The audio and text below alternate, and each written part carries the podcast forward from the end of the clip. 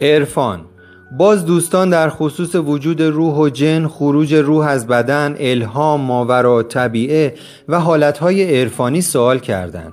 نیاز از پست طولانی تهیه بشه. پس صبورانه گوش کنید. اولین نکته که باید بدونید اینه که انسان با زبان فکر می‌کنه. یعنی مثلا شما اگر خسته بشید توی ذهن خودتون به خودتون میگید چقدر خستم یا برم استراحت کنم. در واقع فکر کردن و قدرت تکلم به هم ارتباط داره. نکته بعدی که باید بدونید اینه که مغز دو نیم کره داره و تمام عملکردهای ذهنی در هر دو نیم کره اتفاق میافته. اما ارتباط بین این دو نیم کره با گره پینه ای که شامل میلیون ها نورون هست برقرار میشه تا عملکرد ذهن شما یک جایگاه داشته باشه و شما یک دستور دریافت کنید. یا به عبارتی بدن شما دو تا سیستم عامل با دو تا دستورالعمل متفاوت نداشته باشه.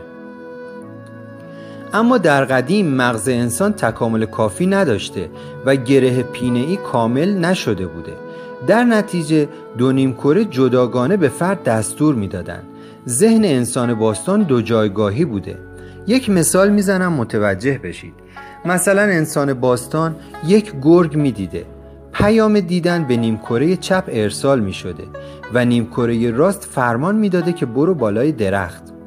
اما چون ارتباط دو نیمکره همزمان و یک پارچه نبوده فرد اینطور حس می کرده که یکی بهش میگه برو بالای درخت. انگار که بهش وحی میشه یا یه موجود ماورایی بهش کمک می‌کنه. این بوده که باورهایی مثل خدا یا وحی یا جن یا الهام و این چیزها کاملا واضح حس می شده که قدرتی همیشه انسان را هدایت می‌کنه همین الان اگر با میدان مغناطیسی ارتباط بین لبهای گیجگاهی مغز رو به هم بزنیم یا داروی روانگردان بخوریم همین تجربه رو پیدا می‌کنیم انگار که راجع به هر اتفاقی یکی دیگه مدام ما رو راهنمایی می‌کنه اون کسی نیست جز نیمکره دیگه مغز خودمون. افرادی که بیماری اسکیزوفرنی دارن با همین مشکل مواجه هستند همش احساس می‌کنن یکی با اونها صحبت می‌کنه. این بوده که در قدیم باور به خدایان به وجود اومده و هر کسی هم برای خودش یک خدا داشته. اگر چند تاشون یه شیر می‌دیدن خدای یکی بهش می‌گفته فرار کن خدای دیگری بهش می‌گفته بشین روی زمین و چیزهای دیگه. اما بعدها که به مرور مغز تکامل پیدا می‌کنه این خدایان به شکل ماورایی و در آسمانها باقی میمونن و سینه به سینه نقل میشن و به ما به ارث می‌رسن. روشن شد